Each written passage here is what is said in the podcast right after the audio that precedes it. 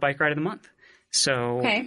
we Nine miles? I mean, 9 I'm miles? sorry, I Well, cannot it's commit family to nine- friendly. I know, but I cannot commit to one. Yes, One. Nine? No, I'm okay, out. fair enough. I think it's definitely one of the shorter ones. This one, I believe, is called the Frog Loop. So Okay. if you're, you know, a fan of frogs, maybe check that one out.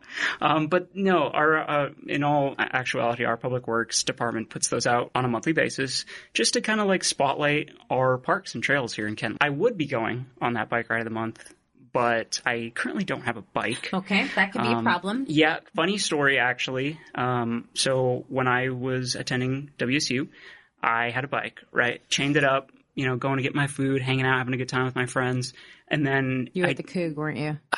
I can't confirm or Mm-hmm. deny. Um, but so I chained it up, went back home, then I went on winter break, uh, winter vacation, Okay. right?